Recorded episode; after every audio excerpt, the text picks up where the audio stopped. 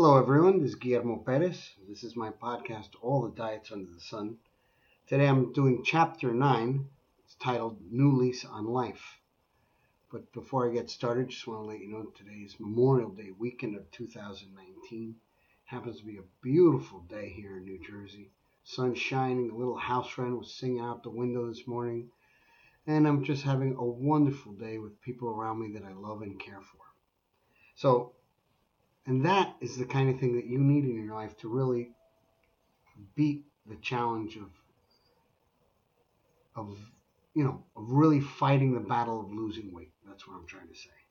So these so I'm, I think I'm getting on the right path. But let's continue with the book. All right, so chapter 9, New Lease on Life. With the new job came a new life. It was now a stable income, but still not the pay I actually needed. When I was asked what I need to get paid, I purposely came in low to assure I got the job. In my heart, I knew I would work so hard that I would eventually get the raise I needed by merit. As I got back on my feet, I wanted to clear up as many debts as I could. I paid Paul back monthly until it was all paid off. I went to my mom and asked for the orthodontist payment booklet back.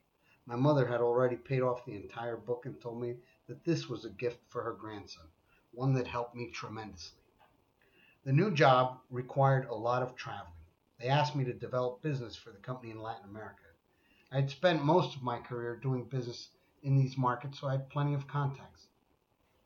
I thought that I would be on easy street with this big multinational company behind me. The first month I spent learning all I could about the company and the people I had to work with. Some people were behind me, and a few wanted to see me fail. One man, who was younger than me, felt threatened by my presence. He was the gold trader, and if you know anything about Latin America, you would know the principal business is gold.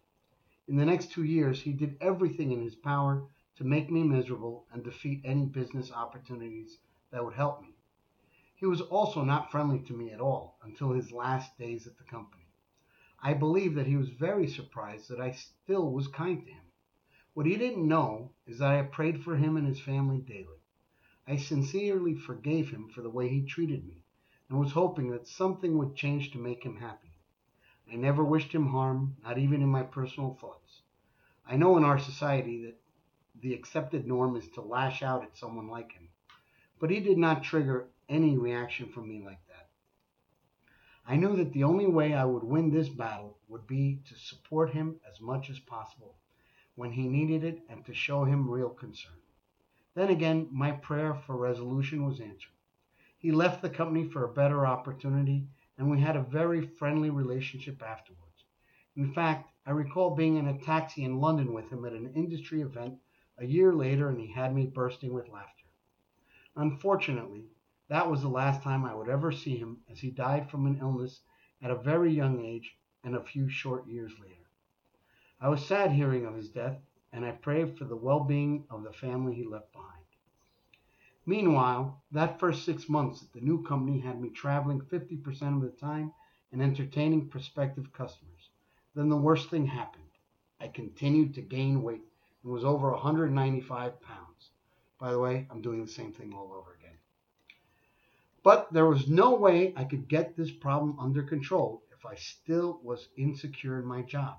After six months and no successes, I realized that our company was not competitive in the gold business, and I needed to make another plan. I changed my focus from Latin America to the core business of the company, the Platinum Group metals.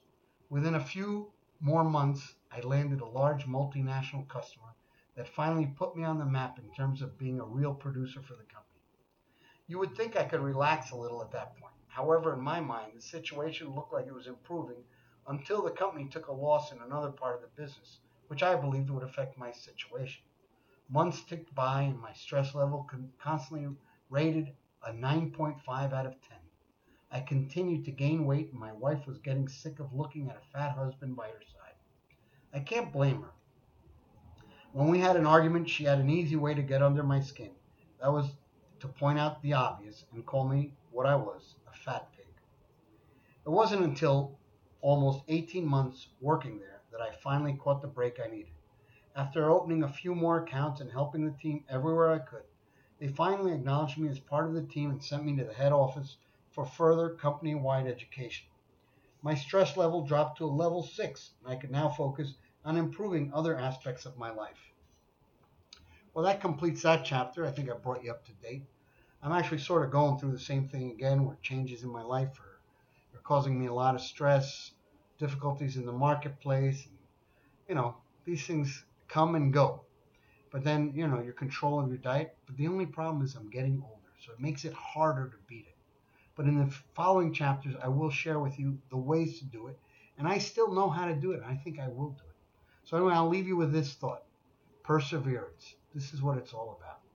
I hope you have a great Memorial Day weekend, and please continue listening to the podcast.